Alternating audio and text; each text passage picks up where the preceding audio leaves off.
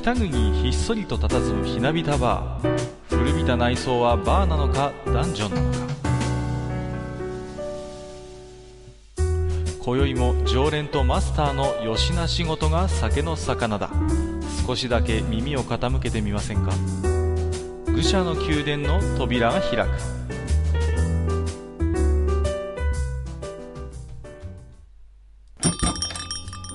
ややマスター今日も来ましたよ。はい、いらっしゃいませ。どうもどうも。どうもどうも。なんか新しいゴジラの映画がね、うん。あのーやるんだっていうことで、シン・ゴジラでしたっけ？そうそうそうそう、カタカナではいはい。シンってつくんですけれどもうね。ん。まあ、あのーそれと時を同じくしてと言いますか、うん。えっ、と、書店の方ではね、えっ、と、ゴジラの映画の、まあ、コレクションと言いますかね。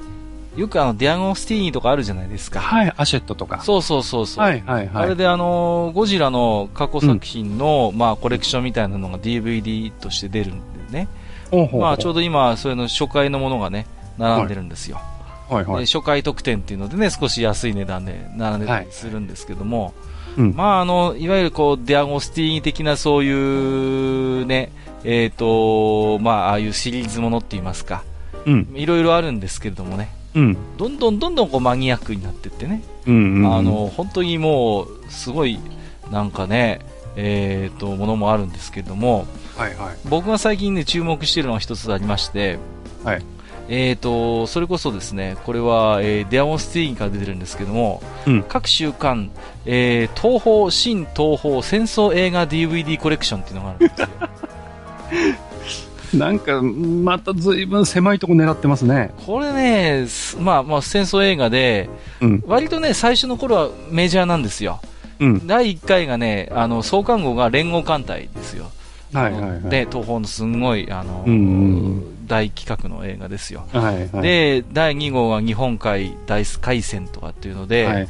第5号あたりも戦艦ヤマトとかね、うん。いわゆる戦争映画の名作と言われるものが、うんわーっと並んでるんですけれども、はい。これがね、今、えーと、最新号でですね、はい。何号まで行ってんのかな？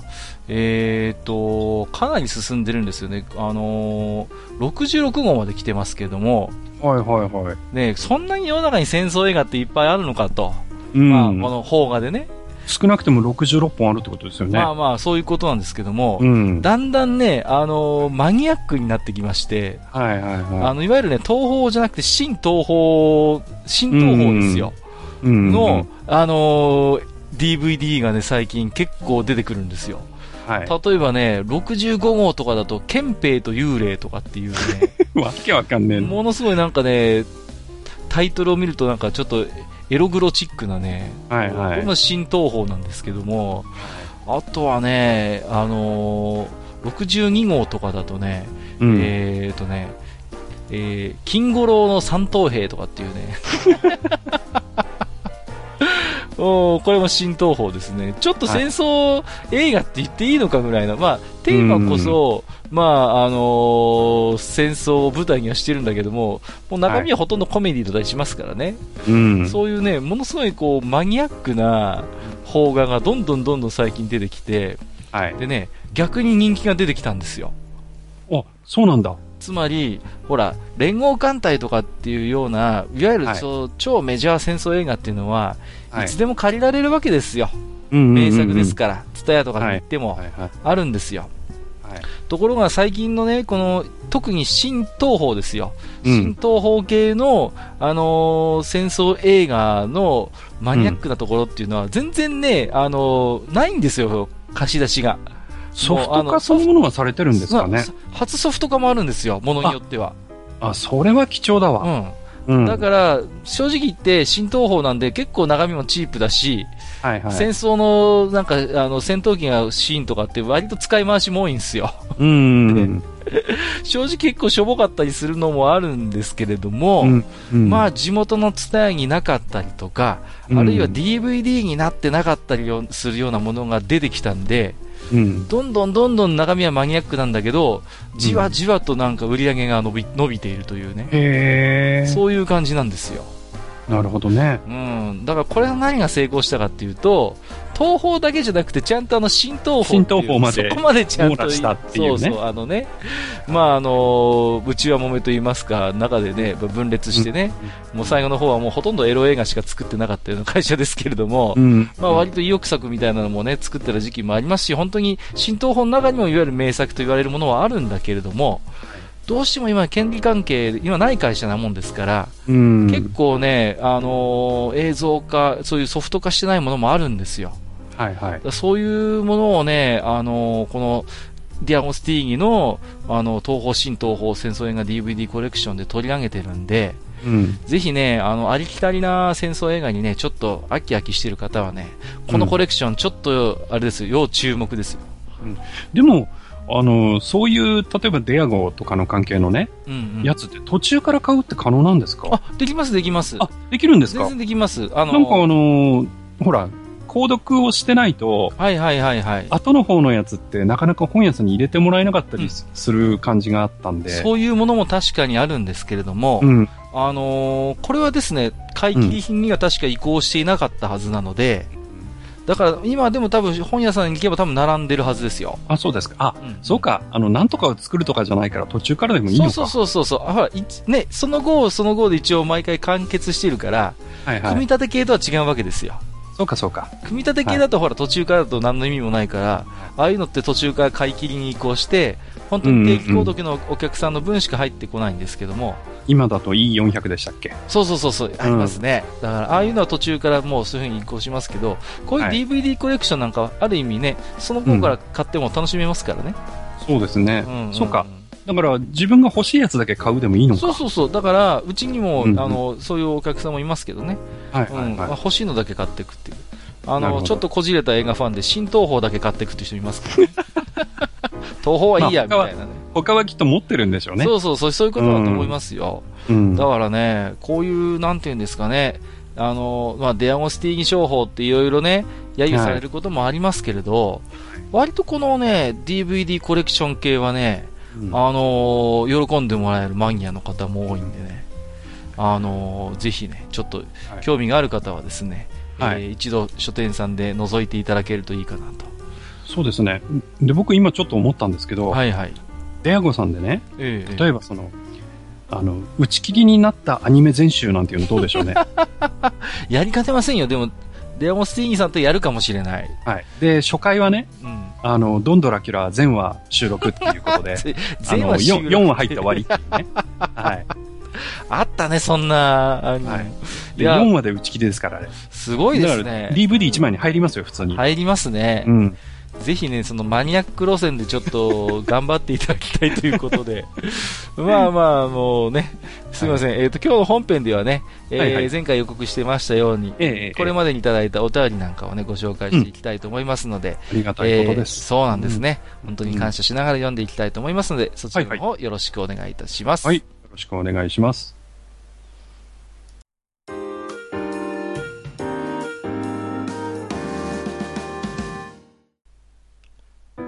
それではね、紹介していきたいと思いますけれども、うん、うん。えーと、まずは、アマンさんいただいてますよ。はい。まずは、ツイッターの方かあ、な。そうですね。ツイッターハッシュタグの方ですね。失礼しました。はいはえー、ということで、アマンさん、えー、地下31階拝聴しました。えー、夜店で金魚すくいではなく、引っ掛け釣りのお店がありまして、えー、鯉とか、金魚に混じり、なぜかうなぎが一匹だけ泳いでたりしまして、そもそも仕掛けがしょぼいので、結局何も釣れないというお話ですね、ということで、いただきました。恋は無理でしょねう。どのくらいの大きさの恋かですけえ。ど。いやー、ねえ、うんすごいですね。うなぎがいるんですってよ。いや、なんかでも、ちょっと生臭そうな。なんかね、そういうところで釣ったうなぎをじゃあ食べるかって言ったらどうかっていう気がしないでもないですけどだって、もね。うなぎってさばくの大変ですからね。あれはプロじゃないとね、なかなか、あの、目打ちって言ってね、うんポ。ーンってこう打ってね、そうそうそう。裂くビャーっとね、咲くんだよね。そうそうそうそう。あれ素人じゃ無理ですよ。ですよね。ねえ、すくったところで、釣ったところでね、あの、うん持て余しちゃうんじゃないかなって気もしますけれどもね。ええまあ、そんなものもあったんだなこっちで釣りっていうともう、基本的にはもう、あの、水用用ぐらいしかなかったかなと思いますけど、そうですね。まあ、あとは本当に金魚すくい。はい、そうそう、すくい系だとね。まあ、あと亀か。うんうん、そうそうそう、そうですね。う。うんんうなぎは当たりのつもりで入れてたんですかね。不思議ですけれども。うんえー、アマさん、ありがとうございました。はい、ありがとうございました。えー、あ、塩分、あっと久々にいただいてますよ。はい。えーそういえば、愚者級のお二方は、拡張子やフォトショップの、えー圧縮モードなどについては詳しかったりするんだろうかいや、さすがにマニアックすぎる上に特に役に立つお話でもないか、尺の取れる話題でもないし、わらーといただきました。まあ、うんうんフォトショップは私もそうそう、そんなに頻繁に使うソフトではないですからね。うん。僕は、あの、買えないので、ああの、高くて買えないのあ、で、そう、あれね。あの、だから、オープンソースのあの、ジンプっていうソフトがあるんですはいけど、はいはいはいはいはい。僕はもうそれをずっと使ってますね。うん、なかなか、なんて言うんですかね、本当にそれで商売とか、それで仕事をしてる人じゃないとなかなか今、フうん。ォトショップって手が出ないかなという。フォトショップとかイラストレーイターね。ラストレーターもそうですね。ううん。ん。まあ、ただね、拡張子に関して言えば、最近とんと見かけなくなった拡張子がいろいろあるなと思ってね。はいはい。そう、あの、LZH とかね。うんうん。そうそうそう。MPEG とかもなんか最近見ねえなと思って。あ、見ないですね。そうそうそうそう。ね、昔なんかさ、リアルプレイヤーってありませんでした？ありました。動画見るやつで。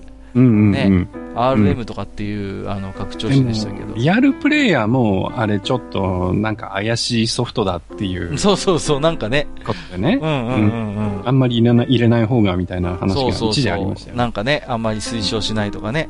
で、LZH に関してはう、ん。あれあの LHA っていう圧縮プログラム。で使ったその圧縮ファイルの拡張子ですけど、え LHA 自体がその作者さんがえ、うんうん。あの、もうあんまり使わないでくれっていうことあを、そうなんですか。もうずいぶん前に。あのおっしゃっていて、もうこれからは ZIP 使ってくださいみたいな 話を、確かにあれ、セキュリティの問題か何ああ、かなるほどね。で、うん、あのーもう、なんか更新もできないのでう、ーん。あの ZIP に変えてってくださいみたいな話を、あのはいはいはいはいホームページの方で確かしてたと思いますね。なるほどね。うん。はいいわゆるこういう圧縮系のね、いろいろうんありましたからね。ありましたうんね。でね、まあ、フォトショップの圧縮モードはちょっと僕語れないですけど、えええ拡張子に関してはね、え。はいはい。まあ、語ろうと思えば、いろいろありますよ。はいそうですか。うん、なんでそのマイクロソフトはね、うんうん。あの、ワードのファイルの拡張子を Doc っていうのを DOC にしたんだとか、はいはいはいはいはいはい。その辺はね、あの、MS-DOS 時代から、あの、パソコンをいじってる人間にしてみると非常に迷惑な話だったんで、なるほど。そういう話とかもありますけどね。新しいオフィスだと、なんか4文字になりましたよね。X なりましたそうですよね。はい。XLS、X うんとか、そうそうそうそうそう。XLM かな？うんうん、なんかその、え、Excel のファイル、まあド、ドキュメントもそうか。あれ、うん圧縮が標準で書かれるようになったんですよね。はいはいはいはいはい。で、X がついたんですけど、あれも迷惑な話でねち。ょっとね、そうなんですよ。だいぶ困ってるんですけど。とね、なんかあの、マイ、まあ Windows 作ってるのがマイクロソフトだからしゃあないっちゃしゃあないんですけど、えええこう、世の中の中で、こう、なんとなくこういう風に使うっていう風になってるんだよね、とかっていうの結構ぶち無視してくるんで、えうん。まあ、さっき言ったその、ワードのね、うんうんあのうん。拡張子なんかもはいドックにしちゃったっていうのはね、はいはいはいはい。うん、非常に僕らにしてみると迷惑な話で、あのーそれまでは結構 MS-DOS 関係で、その、うんうんドキュメントっていう形で、はいはいはいはい。テキストファイルに結構 DOC ってつけてるのが多かったんですよね。ああ、なるほどね。うんうんうん。で、それが、あの、いきなりワードの拡張子っていう風にされちゃったもんだから、はいはいはいはい。普通にただテキストエディターで開けばよかったやつが、急にね、なんかワードそうそう、ワードが開かさっちゃうっていうね、ううんん、いう風になってね、随分と、あの、Windows の初期の頃はね、文句言ったもんですよ。なるほど。最近はね、そんなこと言う人もいなくなりましたけど、まあ、確かに、そうですね。私は普段ワード使わないで、いずっと一太郎なんでね、うん、あんまりそこら辺で不便を感じたことはないんですけど、一太郎は何がすごいかって言ったらもう、あれですよ。もう15、6年前のやつでもサクッと開きますからね、最新の一太郎でもね。うん。まあ、その辺、ある種の強みはあるのかなという気もしますけれどもね。でも未だにあれですよね、あの、ワードでも一応一太郎のファイル今開けるようになってるけど、なってますけど、相変わらず罫線とかダメだよね。ダメダメダメ、全然ダメ。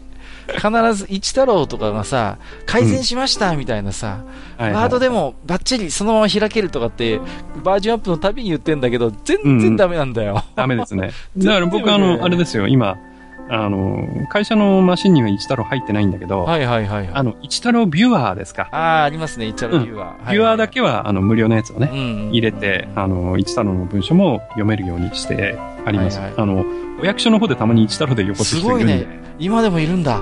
いますいます。はい。いや、本当にね、だから、一太郎でよこすわ、圧縮を LHA でよこすわっていう人たまにいるんでう、わー、困るんだ。いるんですよ正直展開したくないっすよね。で、逆にあの、お役所の方が、うんあの、予算がないんで、はいはいはい。あの、パソコン古いから、あの、そうね。新しい形式のエクセル使うなとか言われたりして、ああ、いろいろね。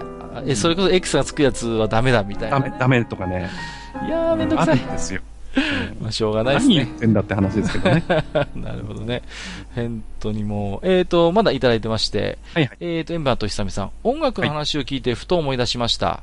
えーは子供の頃、日曜の朝に子供番組を見ようと思ったら、父が題名のない音楽会を見るためにチャンネルが変えられないという、ちょっと嫌な思い出がありました。やっぱり親父のチャンネル権は強かった。今の家庭はどうなのかなということで。ああ、なるほど。まあ、今はでもどうなんですか？一部屋一台だったりするし、うん。動画もいろんなサービスが今ありますから、はい。もうチャンネル権っていう言葉がもうそもそももうし市民権がないんじゃないですか？あとは、あのー特に若い子は、うん。日曜日の朝って結構ゆっくり寝てたかったりして、そうですね。だから、例えば仮面ライダーとか、はいはいはい。今も朝やってますけど、プリキュアとか、うんうんうんデジモンもそうかな？デジモンってもうやってないんだっけ？デジモンは今もうやってないんだっけ？ねで、そういうのを、まあ、録画で、こう、処理してしまって、はいはいはいはい。その日曜の朝親御さんとチャンネルで争うっていうのは、ね、そんなにそもそもないね、かなないのかもしれませんよね。ただその朝ごはん食べてる時のテレビのチャンネルまあそうそうそうをどうするっていうのはちょっとあるかもしれないけどその。辺はね、あの、あると思いますよ。うんうんうんうん。えっ、と、もう一ついただいてまして、はいえっ、と、エンバーとひさみさん、夏祭りのお話。イはいはいメージはやっぱり夜ですよね。えー顔が陰って今まで見たことがない表情が見えたり、えー夜なのに遊んでいい状況にテンションが上がっちゃったり、えー祭りから離れたらひっそり静かで暗く寂しい気分。恋愛の要素バッチリですね。ロマンスの経験、ねえよ、そんなもん。っていうことで、最後若干自重気味になっておりますけれども。ロマンスしてこう。ね、うんしてこうしてこう。そうですよ。やっぱり非日常の世界ですから、うんもう何かね、今からでもぜひ何か、そうですよね。うん、まあ本当にね、なんていうんですか、普段会えない時間帯に、やっぱり友達とか、あの、同級生の女の子に会えるっていうのがやっぱり、それだけでもイベント感満載ですからね。うん。そうですね。あとね、あの、まあ、夏祭りっていうことであんまり触れはしなかったですけど、ええ例えばその高校生ぐらいになると、はいはいはい。あの、文化祭の準備でね、ああ、そうそうそうそうそう。例えばその夜中まで、うんまあ、学校にはなかなか残れないかもしれないけど、はいはいはいはい。その作らなきゃいけないものを友達ん家にみんなで集まってよっぴて作ったりとか、はいはいはいはい。なんかそういう時ってちょっとこう、なんか独特の楽しさがありますよね。ありますね。なん、なんとも言えない、こう、い一体感と言いますかね。うんうんある種のね。うん、ううんん、そういうのはいいいいもんですよね。でね、うんそういうところで酒飲んじゃってね、学校にバレてね、定額とかね。はい。まあね。まあ、でも我々の頃は、まあなんて言うんですか、まだまだ寛容と言いますかね。うん。私も今の話一つ思い出したのは、はいまあ私剣道部にいたんですけどね。はいまあその、なんていうんですか、あのー最後の大会、高3最後の大会が終わって、まあその時、どこだったかな？宮城県かどっかで大会があってね。うん。で、ビジネスホテルみたいなの借りてて、部活の方で。うん。で、まあその夜に反省会って言って、はいはまあそ卒業する3年生が一人一人ね、うんまああの、後輩にこれから頑張れよみたいな感じの会が必ずあるんですよ。い。はいはいで、。そこでみんなで缶ビール飲んでたんですけどね。やっちゃったね。そしたら、顧問の先生がガラッと入ってきて、うん。なんだお前らみたいな感じで、はい、やっべえと思ったんですけど、俺も混ぜろとか言い始めて、おいい先生ですね。そうそうそう、俺も混ぜろよこういう時はとかって言って、い今だと大問題になるでしょうけどね。まあ、当時だからある程度許されたのかなっていう気もしますけど、うん。まあ、それで先生と、あと OB の人たちも来てたんですけど、はいはい。OB と現役、現役が 酒盛りをするっていうね。でさ、あのほら、そういう時でもないと飲めないからね、ある意味。はいはい普段から飲んでるわけじゃないから、ね今までさ、めっちゃこわもての先輩だと思ってた人が、急になんか泣き情報になったりなんかしてね、うんお前ら、俺の分の頑張ってくれとか言うね、なんかこう、だいぶイメージ違うなみたいなね。はいはい。そんなこともあったりなんかしてね、すごい面白かったですけどね。あれですよね。まあ、いわゆるノミニケーションの一つのまあいいとこまあ、そうなんですよ。まあ、うんね、世代としてはもちろん大問題なんだけれども、まあ、そういうおおらかな時代だったっていうことですよ。ねあの、僕はあれですよ。まあ、文化祭じゃなくて体育祭の打ち上げだったんだけど、はいはい。隣のクラスで、その、体育祭の打ち上げで酒盛りをやっちゃったらしくて、あらららえーしかも、酔っ払って、ら。うん。先生に電話しちゃったやつがいたみあたあ、それはちょっと、いで、で、バレましてね、うんうんうん。えークラスの中で大量のその、えー低学者が出たと。で、あの、体育の時間に、はいはいはい。自分、自分のクラスの体育の時間に、うんあの、今日はあの、隣のクラスで低学者が出たので、はいはいあ。の、隣のクラスと合同で体育をやるみたいな話になってですね。すごいことになってますで、ね。何人来るのかなと思ったら、うん隣のクラスから4人しか来なかったっていうね。ほぼどんだけ低学になってんだよっていうね。学級閉鎖レベルじゃないですか、もう。そうなんですよごいそんなこともありましたけどねいやー、エンバーと久美さん、えー、ありがとうございまはい。した。ありがとうございます。えー、米子さんいただいてますよ。はい、ありがとうございます。地下31階拝聴えー、提灯が途切れた先はどこか違う世界につが、つながっているような危うい感じがします。うんえー実際、神社の裏に高校があって、その時期文化祭の準備中で、お、来ましたね。うんうんえー学校の中がカオスになってたんで、ある意味違う世界になってたんですけども、えー文化祭の準備っていうのも独特の雰囲気がありますよね、ということでいただいております。うんまさにマスターがおっしゃった通りで、はい、はい。そうなんですよね。やっぱり文化祭のね、あのーなんていうんですか、私のところは割とね、遅くまで学校に残れたんですよね。はい、はい。だから普段いられない時間帯まで学校にいたもんですからね。うん。な、なんかこう、不思議な気分になるんですよね。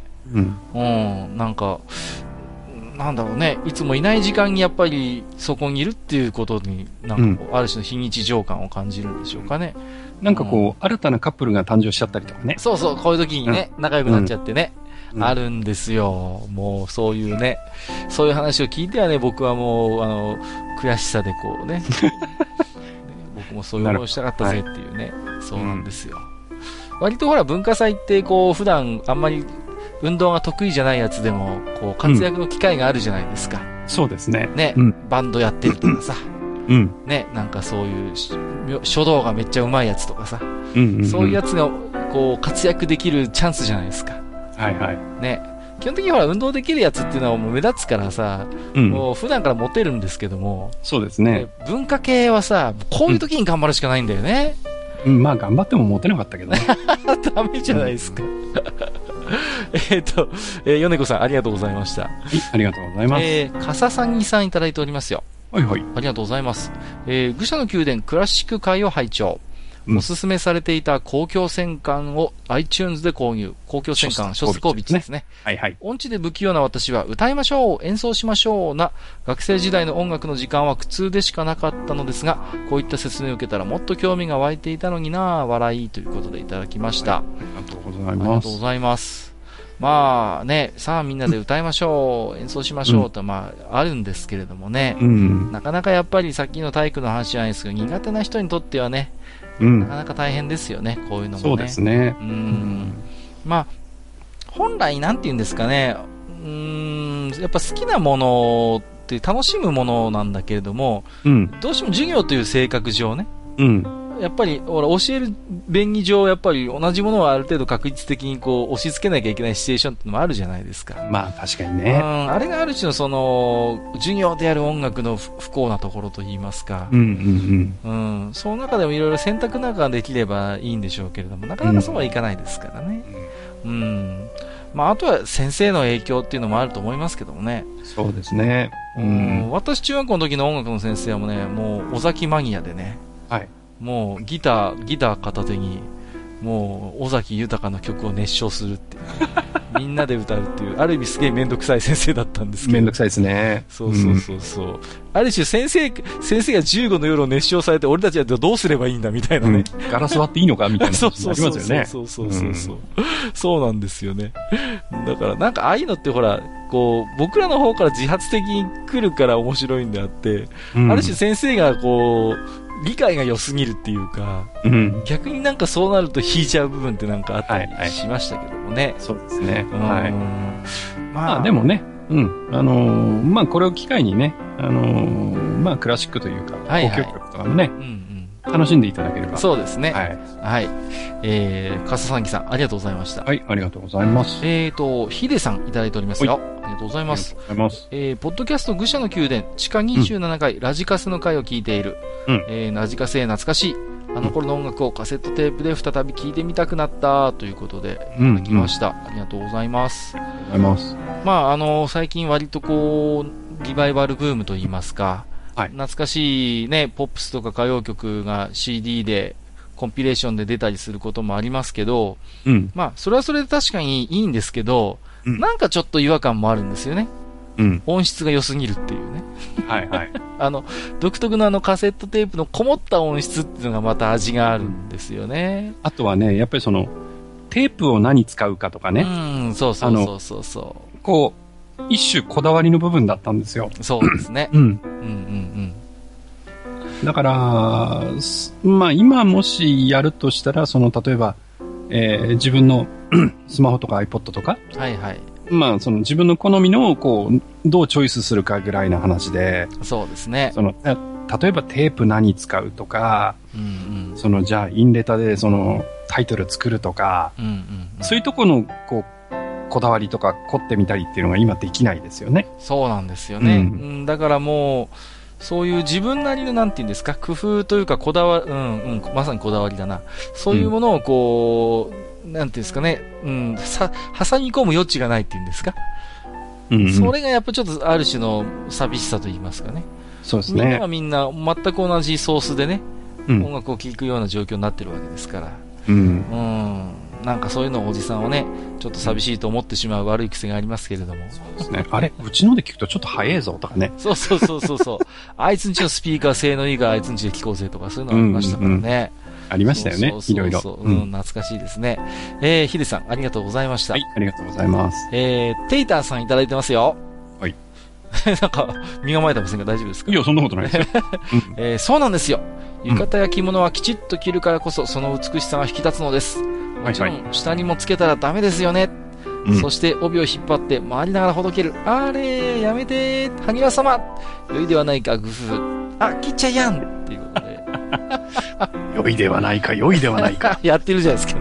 はいノリノリじゃないですか、もう。まあね、あのーまあ冗談はさておき、やっぱり、ねはいはい。浴衣とか着物はやっぱきちっと着るっていうのがね、うん私も本当にそれはその通り思ってますしね。そう。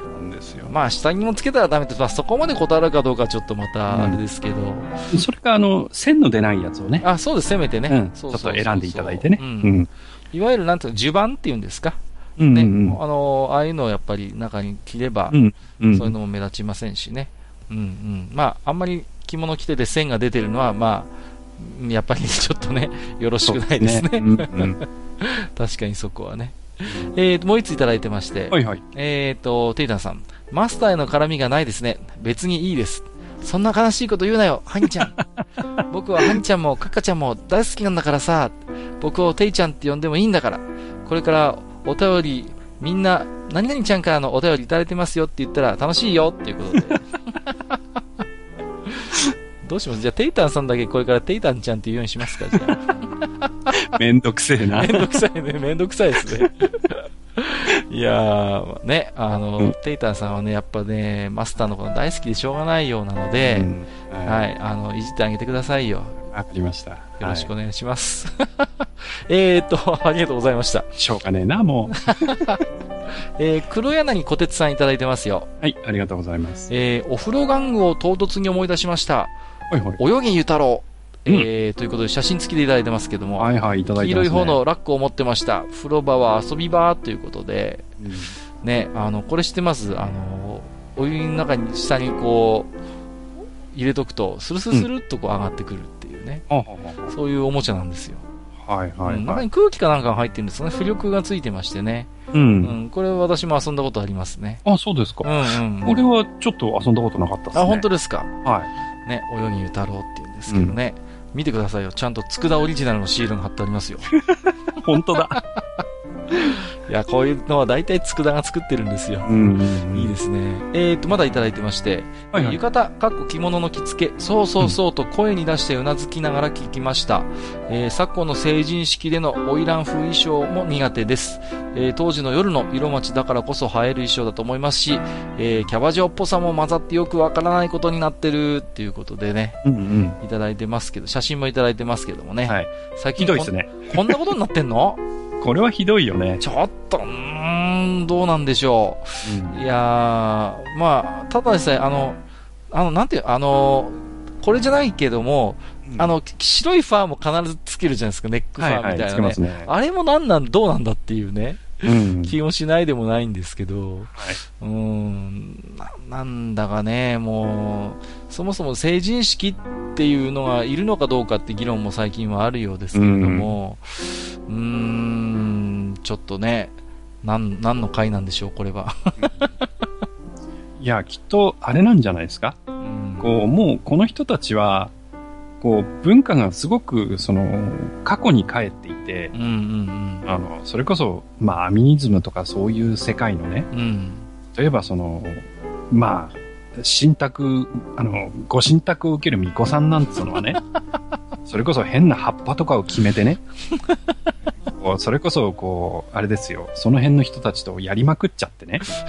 で、その、そういうその、防我の極みにおいて、その、いわゆる神の声を聞くみたいなのっていうのがね、うん古代にはあったわけじゃないですか。ありますね。古代の巫女さんなんていうのはね、そんなもんだったわけですよ。だからそういう。いう人たちをリスペクトしてるのかなっていうふうにちょっと思いますけどね。ずいぶん深読みしますね。すごいな、考えたことなかったな。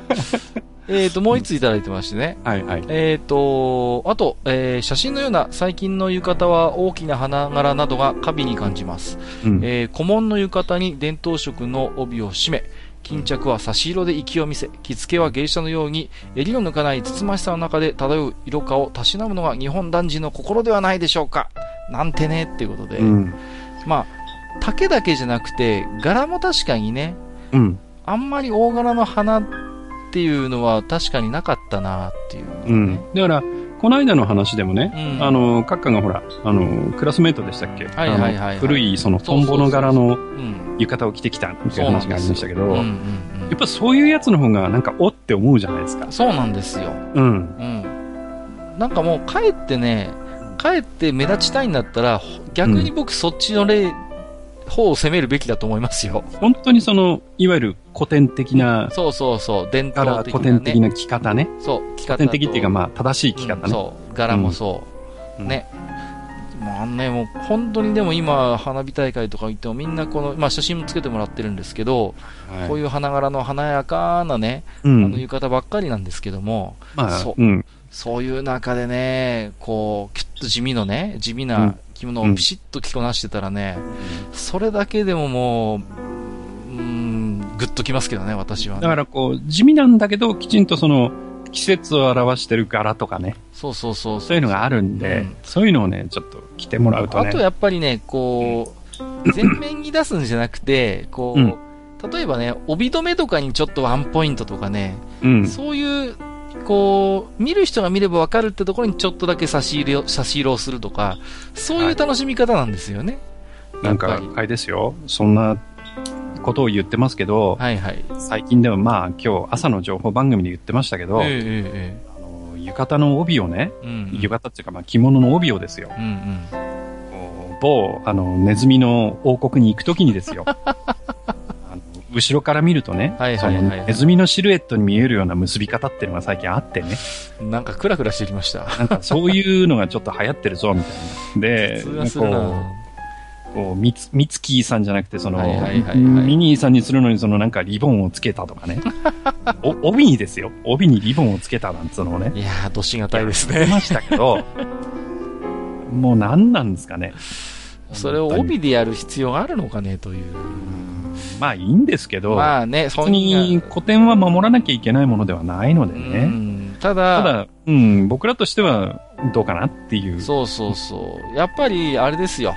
まあ、あの、ぜひね、あの、まあ、聞いてらっしゃるかどうかわかりませんけども、若いね、裏若き、あの、女性の皆様、あの、逆張りした方がいいですよ。あの、そうですもう、ね。うんあえて古典的な、本当にだからおばあちゃんとかのお下がりがあるんだったら、そういうのを直してね、うん着物ってのは基本的に直せば、あの、着られるものですから、体型とかもね、せ昔の着物ってね、あの、本当にそういう意味ではよくできてましてね、はいいろいろと直したりすれば十分通用するものもありますから、うんそういうのを引っ張り出してきて、あの、直して小粋に着てみるっていうのもね、そうですね。一つの方法ではないかなとはい。思いますけれども、いかがでしょうか。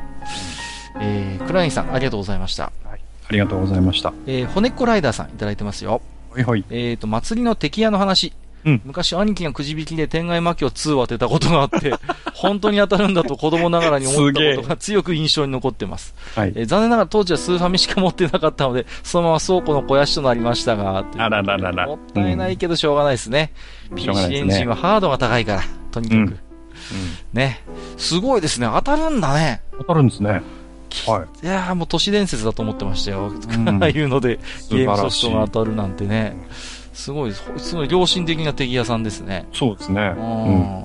あれですけどね、僕も一回なんかあのーお祭りでゲームソフト当ててる子供がいてはい、すっげえと思って、でう気になったんで僕その子のことちょっとなんとなくこう追跡してたら、うん隣の敵屋のせがれでしたからね。完全に出来レースなんですよ。桜かよ。完全に桜なんですよ。もう、あの手この手でね、やってきますから。もうやられましたけどもね。はい。えー、骨子ライダーさん、ありがとうございました。はい。ありがとうございます。もう当たるんだな。えーと、ちゃんなかさんいただいてますよ。はい。ありがとうございありがとうござます。います。暴れラジオスさんがね、最終回ということで、もう寂しいですね。うん、そうですね。うんそう、私もちょっとお便り出させてもらったんですけどねう。んうんうん。あの、やっぱああいう、なんていうんですかね、面白い関西の、なんていうかこう、軽妙なやりとりというね、あの、うん途中にこう、自然にコントが挟まってくるっていうのはね、うんうん。まあ、絶対我々にはできない、そうなんですよねそうなんですよ、本当に。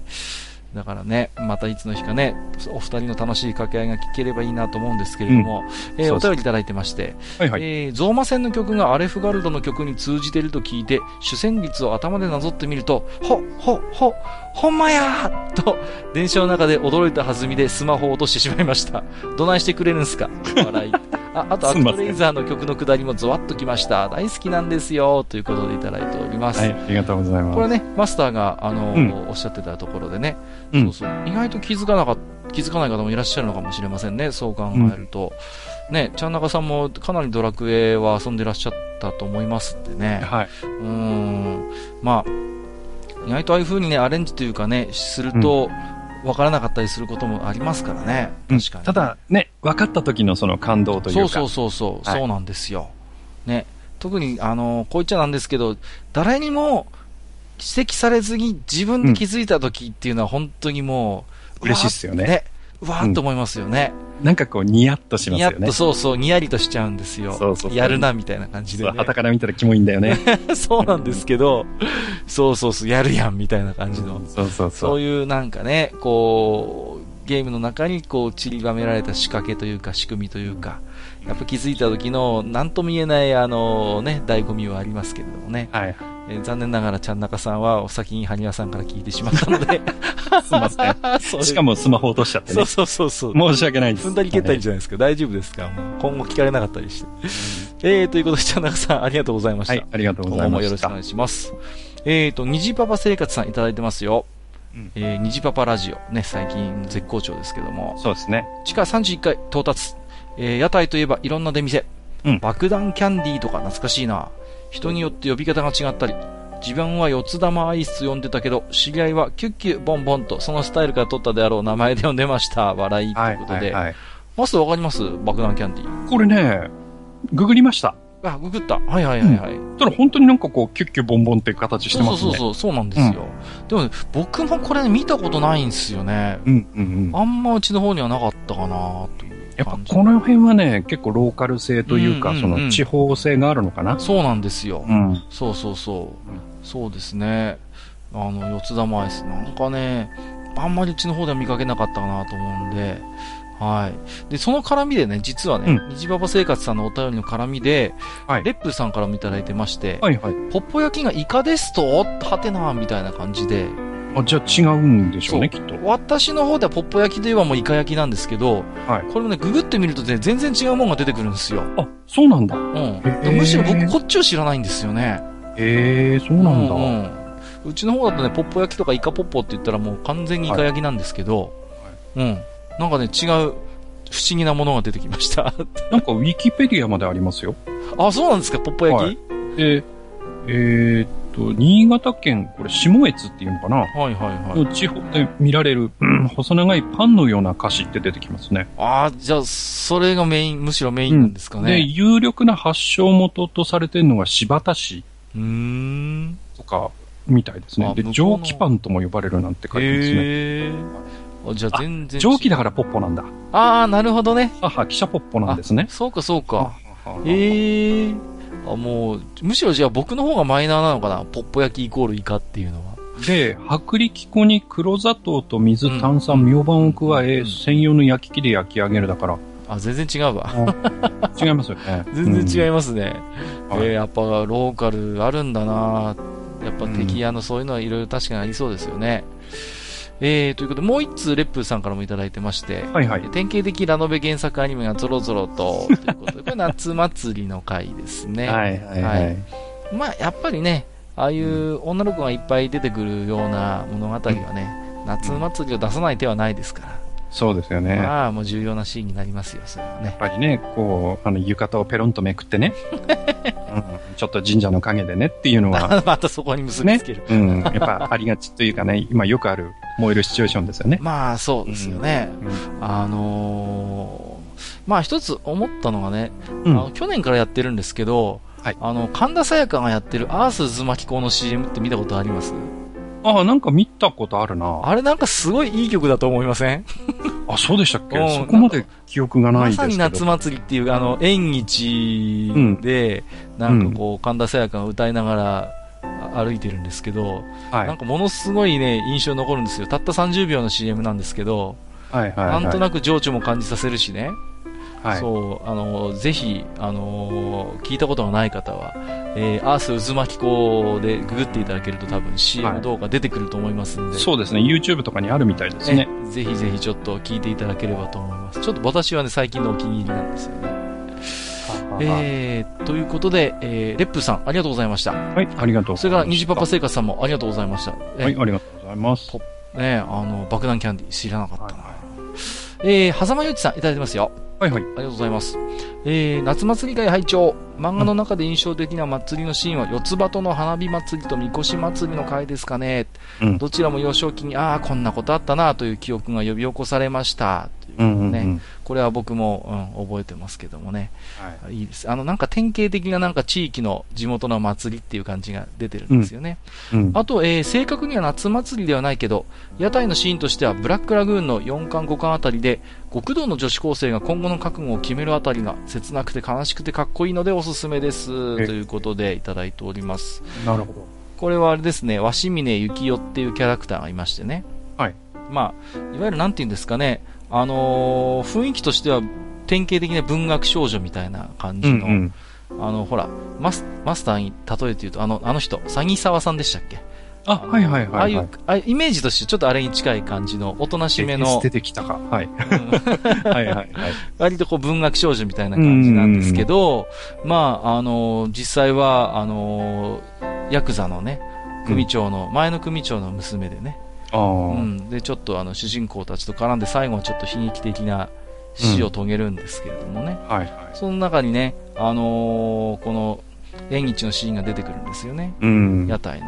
まあ、結構ほら、敵屋さんって昔からよくヤクザとつながりがあるってのは言われますけども、はい。まあ、ある種その、この中、アニメの中でも、そう、この、彼女のいる組の、えっ、と、キャラクターが、まあ、普通に屋台で敵屋さんやってたりするんでね。うんうん。イメージとしてはね、あのー新宿のね、花園神社にちょっと近いなって僕思ってたんですね、あのシーンはね。雰囲気が。うん。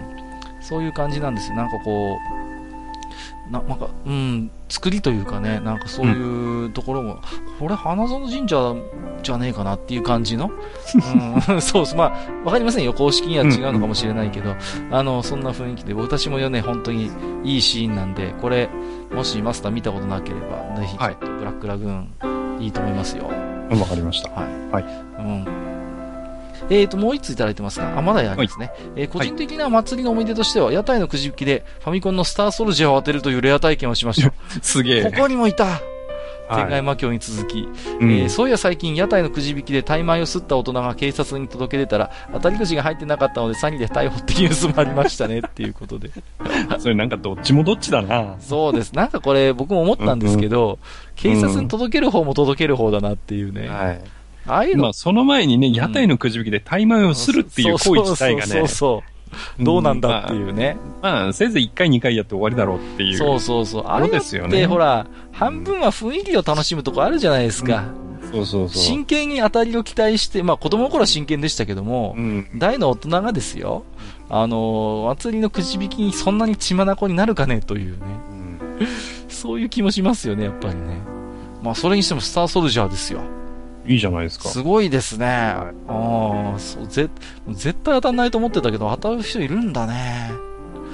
いやー、もう、あの、僕もそういう美味しい思いをしたかったな。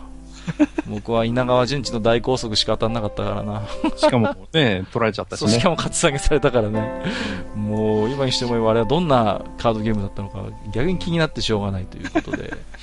えっと、狭間さんまだいただいてまして、はいはい。えー地下32回拝聴まさかというか、やはりというか、カッカさんが深夜のバカ力リスナーであることが判明、笑い。ちなみに、俺もプチ自慢を、過去に1回だけネタが採用されて、バカ力カードをもらったことがあります。ということもうですごいですね写。真もいただいております。あはいりがとうございます。すごいですね。うんあのー、あの、伊集院光さんの深夜のバカ力はかなりの人気番組なんで、ですね。相当多分ね、あのーネタの競争率高いと思うんですよ。うんうん。うん、だからその中でもね、うん、採用されるっていうのはすごいですね。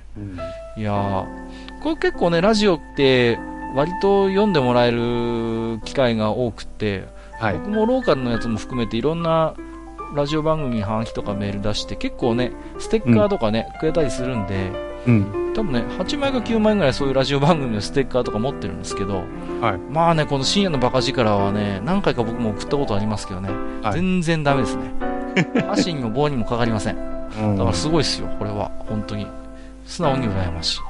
はい。えー、最後にもう一つだけ。えー、ゲスト参加者の実験台として立候補してみようかな。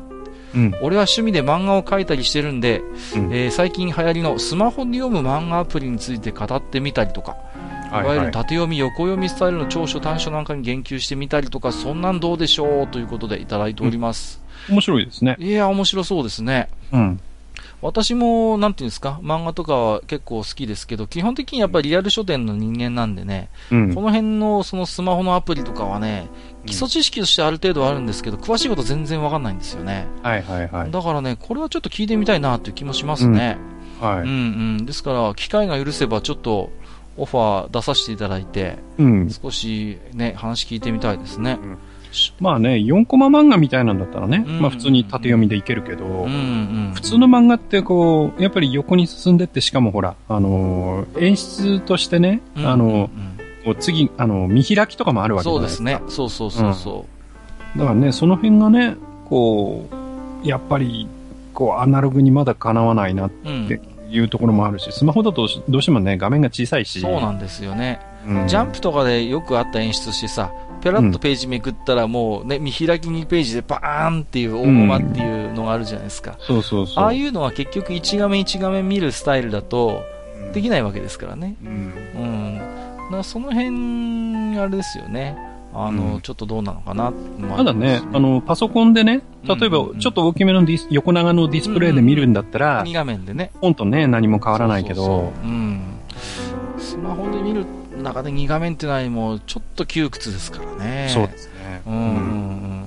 ありがとうございます。ちょっとぜひ、あのそうですねえうん。あのタイミングを見てお話、こ声掛けさせていただければと思いまねす。、その、狭間さんが実際書かれてる漫画なんかもね、ああ、そうですよ。はい実際にちょっとね、うん興味あります。はい。よろしくお願いします。はい。えー、ということで、狭間ゆうちさん、ありがとうございました。はい、ありがとうございました。えーと、ハッシュタグ最後になりますね。うん千秀さんからいただいております。はい私は玉ねぎの味噌汁大好きですよ。かける5ということで。大好きですよ、大好きですよ、大好きですよ、大好きですよ、大好きですよ、とはい。いうことでいただいております。はい。はい。まあ、そういう方もいらっしゃるでしょう。そうですね。はい。はいまあ前回ね、割とじわりと玉ねぎの味噌汁嫌いっていう派閥がじわりと幅を利かしてるんで、関根さんどっちかというと私の方のね、うんあの、党に入っていただけるかなと思ってますんでね、次回の総選挙ではね、あの、私と萩原さんそれぞれ党首が街頭演説に立ってですね、そうですね。そう、はい玉ねぎの味噌汁の是非について熱く語ると思いますんで、どちらが過半数を取るかというね。そう、そこがもう、あれですから、本当に勝負の分かれ目っていうことで、大丈夫かな、えーということで、千秀さん、えー僕も大好きです。はいえーありがとうございました。はい、ありがとうございます。では、えっ、と、Gmail からは、えマスターにね、ご紹介いただきましょうか。はい、わかりました。じゃあね、僕の方から、あの、G メールでいただいた、えー、置き手紙をね、読ませて、ご紹介させていただきたいと思います。お願いしえー、フェザーノートさんいただいておりまはい、いす。つもありがとうございます。はい、ありがとうございます。声のエロいフェザーさんでございます、やっぱり言うんだ。はい。えー、地下31回拝聴しました。いえー祭りは宗教色を排したと言われてますが、えー祭りが宗教行為であることは逃れられず、むしろ、えー総称宗教と自然宗教の違いだと思います。うん。えー祭りは教祖や経典のある総称宗教に比べ、えー地域に自然に基づいた、あ根付いた自然宗教の性格が強いので、えー信仰を意識せずに参加できます。えー国家が社会を情報から吊り下げるのに対して、祭りは社会を下から支える役割を持ち、えー地域コミュニティ形成の一助となります。えー当然、ボーイミーツがあるの場でもあるわけです。なるほどね。えー宵闇の中、当家が現出させた祝祭の場は、番組内でも言われていた通り、日常から分断された非日常の場で、えーそこでは法や理性がほどけ、えー未文化な死生、えー死んだり生きたりですね、うんうんえー死生の場へと、えー価値の転倒が起こります。えーわかりづらい説明になりますが、通常は意識せずにいる社会に開いた穴が、えー非日常な空間が立ち上がることにより意識するようになり、穴の縁に立ち、深淵を覗き込むような感じです。うん。えー宮沢賢治の銀河鉄道の夜はその感覚がかなり強いと思います。あ、なるほど。うん。えー理屈っぽい話で申し訳ないです。えーところで、えーテイタンちゃんから、えーお面の話が振られていたようなので、いずれ仮面の役割というテーマでやってみてはいかがでしょうか。うん。えー匿名性や象徴性、シャアや仮面ライダーから脳狂言まで広く話せると思います。えー今後も楽しい配信を期待してますといただきました。ありがとうございますますなんだかすごい、詳しいですね。そうですね。はい。なんかそういう専門的な感じで。うんあの、もうここまで行くとね、うん。あの、愚者級で取り扱うテーマじゃないような気がする。ここまで行くともう教養番組になってくるから、うん。我々ね、基本的に浅い知識で、うん。あの、適当なことを恥じらいもなく喋る、はい。ポッドキャストでございますので、うん。ちょっとね、いやー、うんフェザーさんの話はなるほどな、という関心しきりなんですけれども、いや、あの、宮沢賢治のね、銀河鉄道の夜がその感覚に強い、近いとかうんうんうん、かなり強いっていうのは、うん。言われてみて、ああ、なるほどって思いますよね。そうですね。確かにそれはあります。あのー銀河鉄道の夜っていろんな解釈が可能ですけども、うん。まあ、いわゆる、あのー基本的には死での旅なんですよね。ですね。一般的な解釈としては。はい。で、途中でやっぱりそういう死をかなり意識させるうん部分もたびたび出てきますし、うんまあ、何より宮沢賢治は、あの、26だか7の時に、あの、最愛の妹を亡くしてるんですよね、病気でね、はい。はい。でその経験が、その、彼の中で、宮沢賢治の中で、その、銀河鉄道の夜を作る動機づけになったっていうのは、まあ、これはかなり一般的な説なので、はい。だからそういう意味でやっぱり、そういうね、うんうんうん、死と生っていうテーマはもう必ずありますからね。うん。それにその、ね、一般的なその地域とか社会というものから、要は切り離された旅に出るわけだから、うんうん、なんかそれはすごい僕も聞いてて、あ、なるほどなと思いましたよね。銀河鉄の夜についてはね。んそうですね。うんうんそう。いやー、でもね、仮面の役割ということでテーマいかがでしょうかということでいただいておりますんで、まあ、これもね、考えてみるといろいろ面白い話はできるかなとは思うんですけれども、もう、あれですね、フェザーさんに語ってもらいましょうか。そうですね。我々が、うんうんってこう、ね、はあの、うなずきながら。い。はい。いやー、もうあれですね。でも本当にいろいろと、フェザーさんも各方面に本当に造形が深い方でね、そのくせトークは面白いし、アニメも語れるし、いろんな番組で今大活躍中でございますから、はい。すごいなと思って聞いてますけれども。そうですね。えー、えー、えー、えー、ということで、フェザーさんありがとうございました。はい。ありがとうございました。えー、さすが。さすがで、声がエロいだけはありますね。そうですね。はい。えー、じゃあお次行きましょう。はい。えー、青ひげこうさんからいただいております。ありがとうございますありがとうございます。えー、夏祭りはサイリウムを毎回買っていた青ひげこうです。えー、毎度収録お疲れ様です。そういえばなんか頭につけたりするやつ最近あるよね。ありますねなん。か光るやつね。光るやつね。はい。えー前回の話の中に出てきたアニメの袋に入った綿菓子。あれを聞いて母が孫におもちゃを買いに行った時の話を思い出しました。うん。えー小さな子供なのでゴムボールを選んでいた母。同じ値段の6個入りと3個入りのボールを持ってきて、アンパンマンの顔がつくだけで半分になるんやなとつぶやいていたのが印象的でした。えーもしかしたら縁日の綿菓子が高いってそういう、えー邪推せざるを得ません。うん。お二人は大人になって気づいた屋台の裏り裏事情はありますか？うんえまた、くじ引きのあたりで一番価値のあったものは何でしたか？ちなみに私は2等ぐらいのお菓子メーカーでした。おすごいな。えーそれでは引き続き頑張ってくださいといただきました。ありがとうございます。うん。うん。まあ、くじ引きはね、あのー置き手紙の中でね、あのーそうそうそうそうお二方が結構いいものを当てて。当ててますからね、そうですね。私はもうね、ほとんど外れですよ。うん。大したもん当てた記憶ないですね。もそうですね。うん。はいああいうのはもうほら、前もね、さっきも喋りましたけど、半分雰囲気を消費しているようなもんだから。うん まあ子供の頃はもちろん必死なんだけども、まあ、なんていうんですか、どうせ当たんねえんだよなーって言って、買ってやっぱり当たんなくて、ほらやっぱりまでがもう一つのあれですからね。儀式ですから。いや、でも実際にね、当たってる人見るっていうから、か今更になってちょっと悔しくなってきましたけれども。えーなんかと屋台の裏事情屋台の裏事情ね、うん。なんかあるかな？いやー、あのー、なんて言うんですかね、まあ、さっきちょっとブラックラグーンとの絡みで、はい。あのーヤクザの話もしましたけれども、うんうん。まあ、なんかいろいろ調べてみるとね、敵屋さんも必ずしもヤクザが仕切っているものだけじゃなくて、やっぱりうん。そういう連っていうか組合みたいなのがね、うんうん。あったりするっていうのも聞聞いたことありますけれども、で、やっぱりね、あのーなんていうんですか、差配する人がやっぱりいるんですよね。そういう手配師みたいな人がいて、はで、その人がね、あの、いろいろと交渉するんですけども、お祭りのね、役員の人と、うちの地元もそうだったんですけども、うんうん。割とね、なんかこう、ね、虚虚実実の駆け引きがあるんですよね。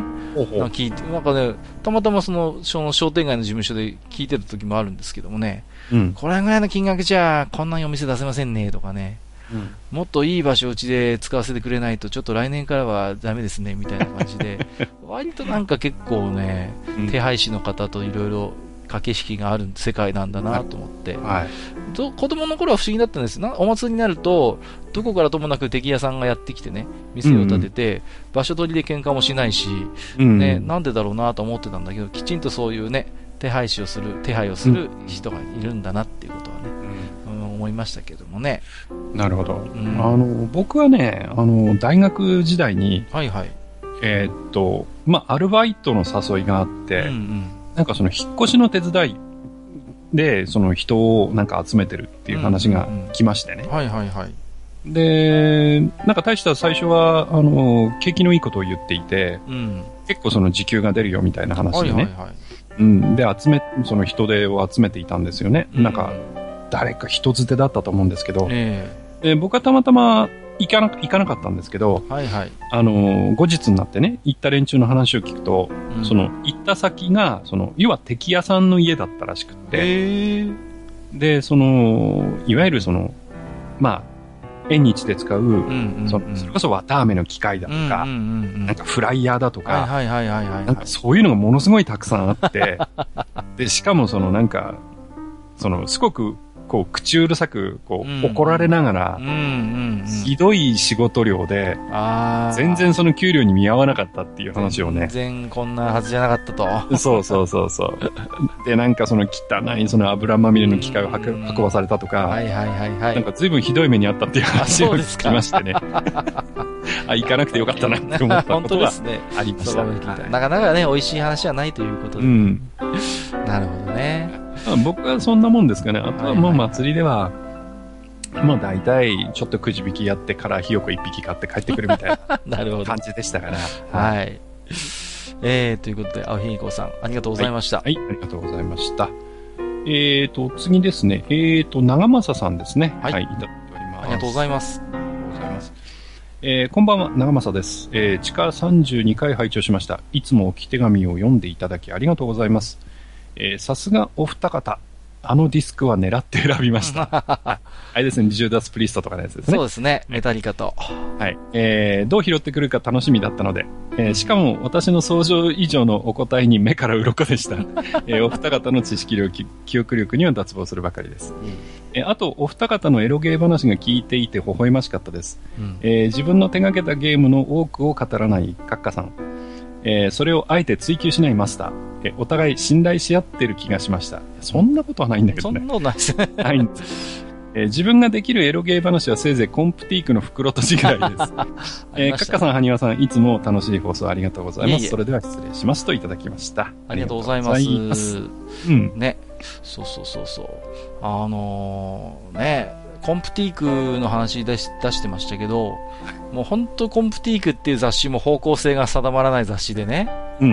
まあ昔は本当パソコンゲームの専門誌だった時代があって、うん。その中でね、あのー美少女ゲーム系は袋とじの中でね、紹介してた時期もね、あって、まあその時の話だと思うんですけど、はい。今やもう、何ですか、コンプティークはもう、フェイトとカンコレのもうなんか雑誌みたいな感じになってきて、あ、そうですね。コンプティークっていうと最近カンコレですよね。そうそうそう、結局うん角川のそういう角川系のなんかこうコンテンツというかゲームというか、はい。そういうもののなんかこう総合、総合雑誌みたいな位置づけになってうん。まして、ねなんかその、カンコレを特集するとなんか、買えないって話をそうそう、あの、そういう現象があったんですよ。一昨年ぐらいですかね。う。はいはい。あの、カンコレ特集をしたコンプティークが、もうお店から消えてしまってね、急遽増刷を決めたとか、ネットで倍ぐらいの値段がついたとかね、そんな時期もあったんですよね、コンプティークは。今だいぶ落ち着きましたけどね。はうんうんうん。それは最近あったコンプティーク周りのニュースでありましたけれどもね。うん、本当になんか方向性がよくわからない。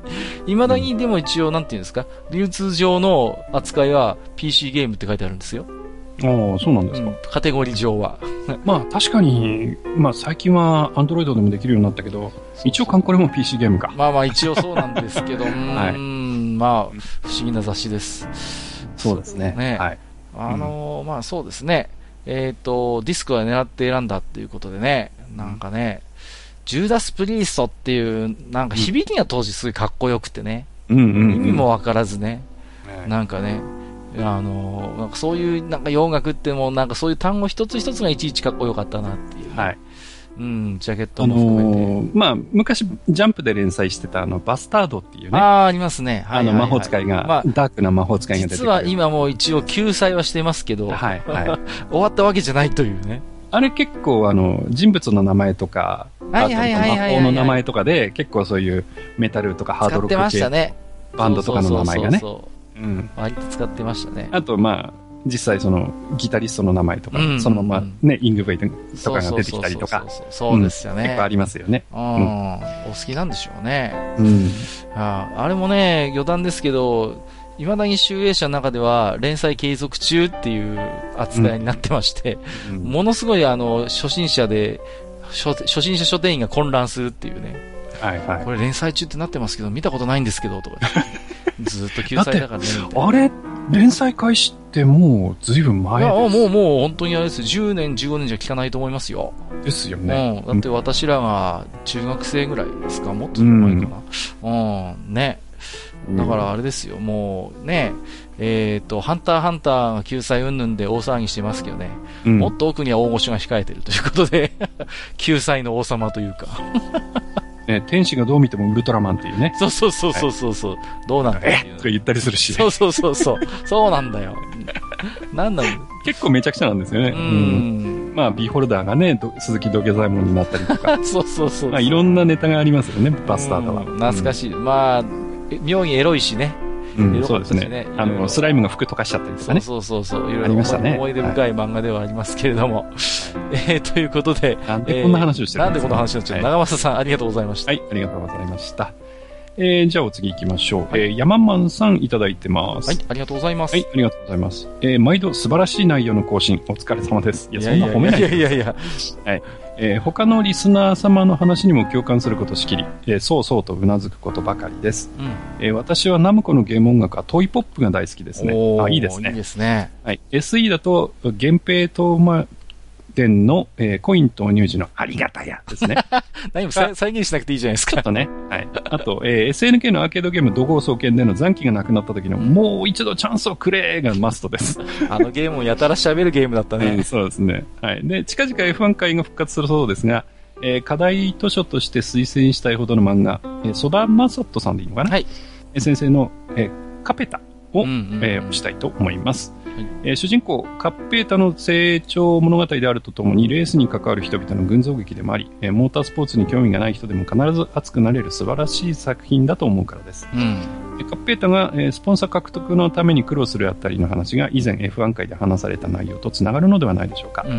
えー長文乱文で申し訳ありません。次回の更新を楽しみにしています。といただきました。ありがとうございます。ありがとうございます割と最近まで連載してましてね、曽田正人さんですね。あ、正人さんですか。失礼しました。はい。アニメ化もされてましてね、うんう。うんん、割となんていうんですか、モータースポーツ漫画では人気があるコミックですけれどもね、結構長い間連載してましたね。あのー月漫画でしたかね。うん。そうそうそう。月漫画って基本的に短命で終わる漫画ほとんど載らないっていうね。あもう、そうかも。んそう、長期連載が多いんですよ。もう。長期すぎますよね。まあそうですね。うん。修羅の門とかどうなってんじゃんみたいなね。修羅の門は一応第2問が終わなんとったんじゃか編、なんとか編みたいな感じだけど、でも基本的にずっと続いてるじゃないですか、もう。うん。ねいや、でも一応終まあわまあねっ。たんじゃないですか？一応終わったのか。うんうん。一応終わったんじゃないですかね。うんうんうん。ね、そうそう。だから長期連載がとにかく多い月漫画ですよ。はい。ね。あの、鉄拳珍味とかね。うんうん。鉄拳地味なんか何年やってんだろう。何年やってんでしょうね、あれもね。まあ、その中でカペタはね、あの、10年ぐらいやってたみたいなんですけども。そんなにですか？うん、僕もね、はい月漫画読んでたんで、これはね、読んだことあるんですけど、もちろん。うんうんうん割となんて言うんですかね、あのー F1 まではいかないんですけど、F3 まで行くのかな、最終的にね、はいはいはい。うん。最初はね、カートから始まるんですよね。うんうん。そう。で、結構なんて言うんですか、かっこいい部分だけじゃなくて、その、苦労する部分みたいなね、はい。あの、山間さんもおっしゃってますけど、うん。カッペーターが結局、資金集めで結構苦労するっていうね、スポンサーを獲得するのに頑張るっていうあたりの話もね、うん。すごいリアルで、かなりなんかね、丹念に取材もされて書かれてたっていうことなんで、うん。まあでしょうね。で、うんあのー取材をすればするほど、どうしても金回りの話になるっていうね、いや、モータースポーツはどうしても扱うとそうなると思いますね。そうなんですよね。ただ、その、才能があって車を速く走らすことができるっていうだけじゃ、レーサーにはなれないので。うんうんうんうん、そうなんですよね。だからこの彼にしても天才的なレース、主人公もレースのそういう才能を持ってるんだけれども、腕だけじゃなかなか上に上がれないっていうんですか？そうん。だから、いろいろとそういろんな人に支援をしてもらったりとか、うんやっぱ自分を認認めてくれるような、そういう人との出会いや別れっていうのをきちんと丁寧に描かれてあるんで、うん。すごいね、これ、いいですよ。あのー私もね、あの、もう一回読み返してみようかなと思うんですけれども、はいうん、結構でも長いんだよね。うん。だからね、なぜ10年あるとね。そうなんですよ、うんコミックも30巻以上出てたと思うんで、あはい。だからまあ、あの、おすすめの方法としてはね、例えば、あの、D アニメとかね、ああいう何かアニメの。サービスでもし、あの、カペタを見つけたらね、ぜひそれで見ていただけるといいかなという気もしますね。うんうんうん。若干原作とストーリー違う部分もあるんですけども、コミックのテイストが色濃く残ったいいアニメだったと思いますんで、うんなるほど。うんうんそれはね、あの、おすすめしたいと思います。あ、なるほど。わかりました。はい、えーはい山間さん、ありがとうございました。はい。ありがとうございます。マスターうまかった。ね、源平島までの、ありがたやって。あ、そうですか。あの、ババアの声でしょ、ババアの声。そうです。お前の力はそんなものかとかね、そうそうそう。言われるんですよね。すげえ部はいから目線で怒られるっていうね。懐かしいですね。はい。はい、すいません。ありがとうございました。はい、ありがとうございます。えっ、と、お次最後かな？はい。えー、ドランネコさんいただいてまいす。つもありがとうございます。えー、精通をひらがなにしたのは、狙ったわけではなく、ひらがな表記の方が無難かと思ってのことなのですが、まさかそこを拾われるとは、なんて深読みになっていただきました。ほらすいません。ー、ほらー、タイはなかったじゃないですか。もう、ねえ、本当に、マスターがもうそんなうがった見方をするから。ねえ、もう頭の中エロしかないですからね。何言ってるんですか？いですいやいやいや。はい。ええ、ええ、ありがとうございます。わざわざね、あの、はいフォローまでしていただきまして。はい、ありがとうございます。えー、ということで、えー、G メールでいただいたお便りは以上でございますね。そうですね、以上ですね。はい。ということでね、今回も、えっ、と、いっぱいお便りいただきまして、ありがとうございます。はい、ありがえっ、とうございます。と、まあ、いつもね、割と、まあ、えっ、と、前々回が夏祭りの回ということで、うん。それに関連するお便りもいっぱいいただいてますけれども、はい、まはい。あ、あのーぜひね、その過去回とかでも全然構いませんので、そうですね。第何話ということで、昔ね、あの、放送したものでも、そうやって改めて何か感想などいただければね、うん。それはそれでやっぱありがたいですし、嬉しいですので、そうですね。で、うん。最近ほら、あのーえーまあ、例えば、グダラジさんの影響とかでね、はいはいはい。あのー最近聞き始めたなんて言っていただく方うんうんうんうんも結構いらっしゃるので、そうですね。うん。だから、あの、全然過去回、それこそね、1回、2回とかでも構わないので、はははええええ何かね、あのー感想とか、そうですねツッコミとかあればね、うんうんうん。どんどん寄せていただければ。はいはい。ええあの、お待ちしておりますので、えーはいその辺もよろしくお願いいたします。はい。以上、おた、えー置き手紙紹介のコーナーでした。はい、ありがとうございました。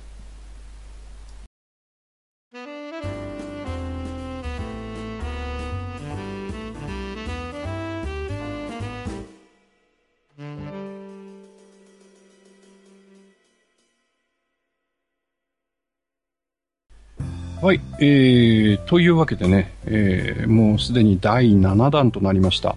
えー、来店客のね、置き手紙ということで、えーいただいたお便りを、えーご紹介させていただきました。はいえー今回のね、こちらの宮殿ですけども、えーこの辺で看板と。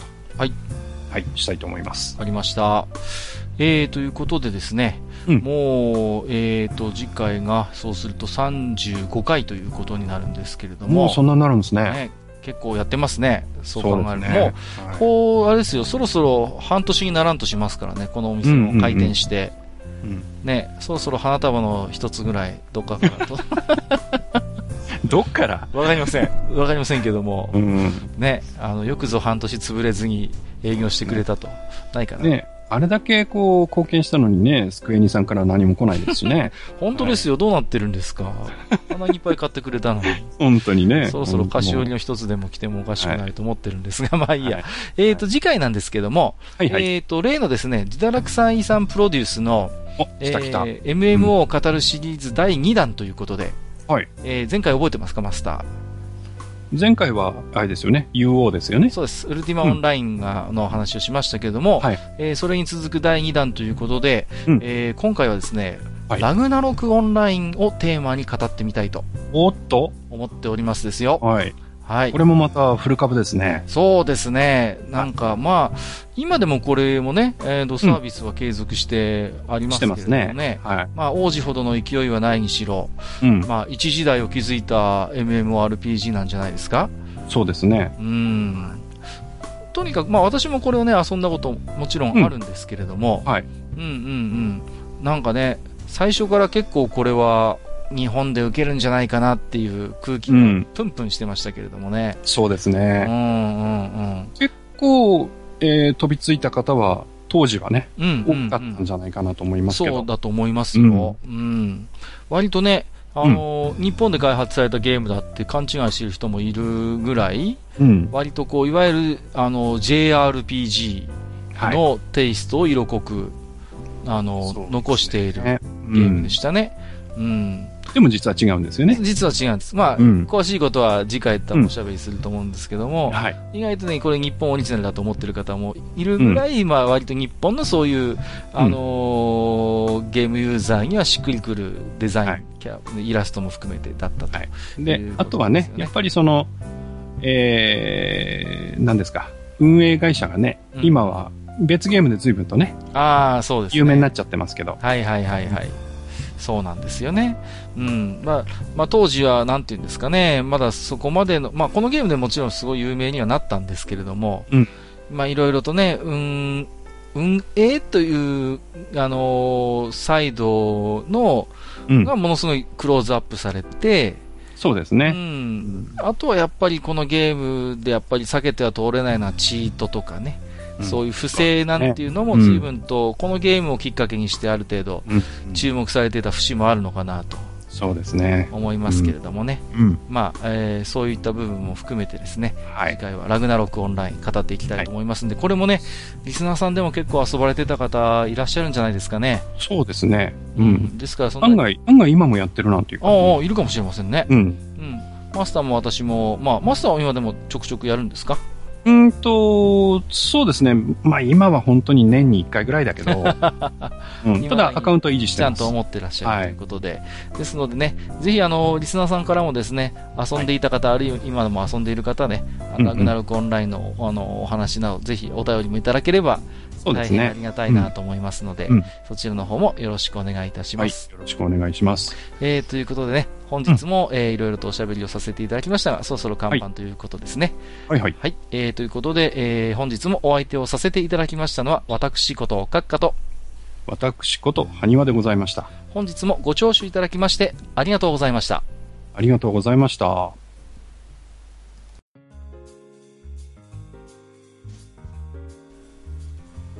おっさん二人でお送りしているトークラジオ。愚者の宮殿では皆さんからのメッセージを募集しております。メッセージはブログのお便り投稿フォームのほか番組メールアドレスおよび番組ツイッターにてお受けしています。番組メールアドレスはフールパレスアットマーク Gmail.com foolpalace アットマーク Gmail.com 番組ツイッターはフールアンダーバーパレス。FOOL アンダーバー PALACE となっております。皆さんからのお便りお待ちしております。